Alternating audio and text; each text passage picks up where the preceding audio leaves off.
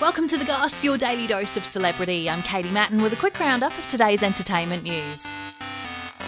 It's Monday, the 13th of February, 2023.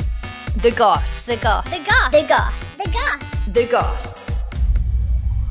Britney Spears is suffering from depression with friends and family concerned. after I've lied and told the whole world I'm okay and I'm happy, it's a lie. She admitted on Instagram that she's currently taking Prozac, with friends saying she's turned into an introvert and just stays home.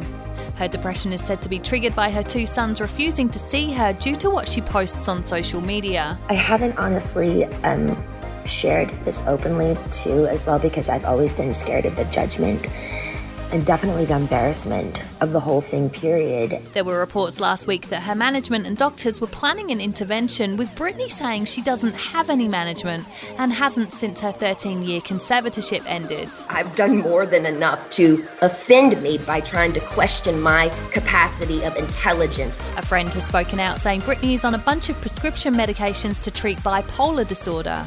They also said the star is childlike and that she behaves like a 12 year old girl. Rihanna has revealed she's pregnant with her second child, confirming the news after today's Super Bowl halftime show. She gave birth to her first baby boy just nine months ago and was seen on stage rubbing her tummy, with reps releasing a statement afterwards. I'm impatient. I want it now. When I see it, I want to be able to have it. I don't want to wait for six months. She performed 12 of her greatest hits during the performance, with it her first time on stage in seven years. She said it was important for her to do the show to represent her country as well as immigrants and black women. Everything that I learned in the past was to lead me up to this moment. It apparently took 400 workers to assemble the stage and take it down after the 13 minute concert.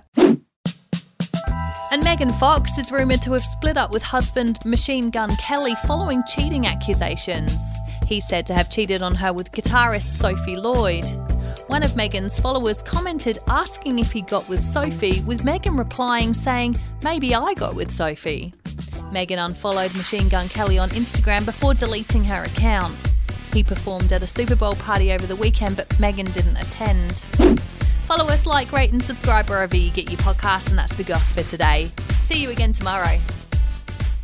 A Podshape production.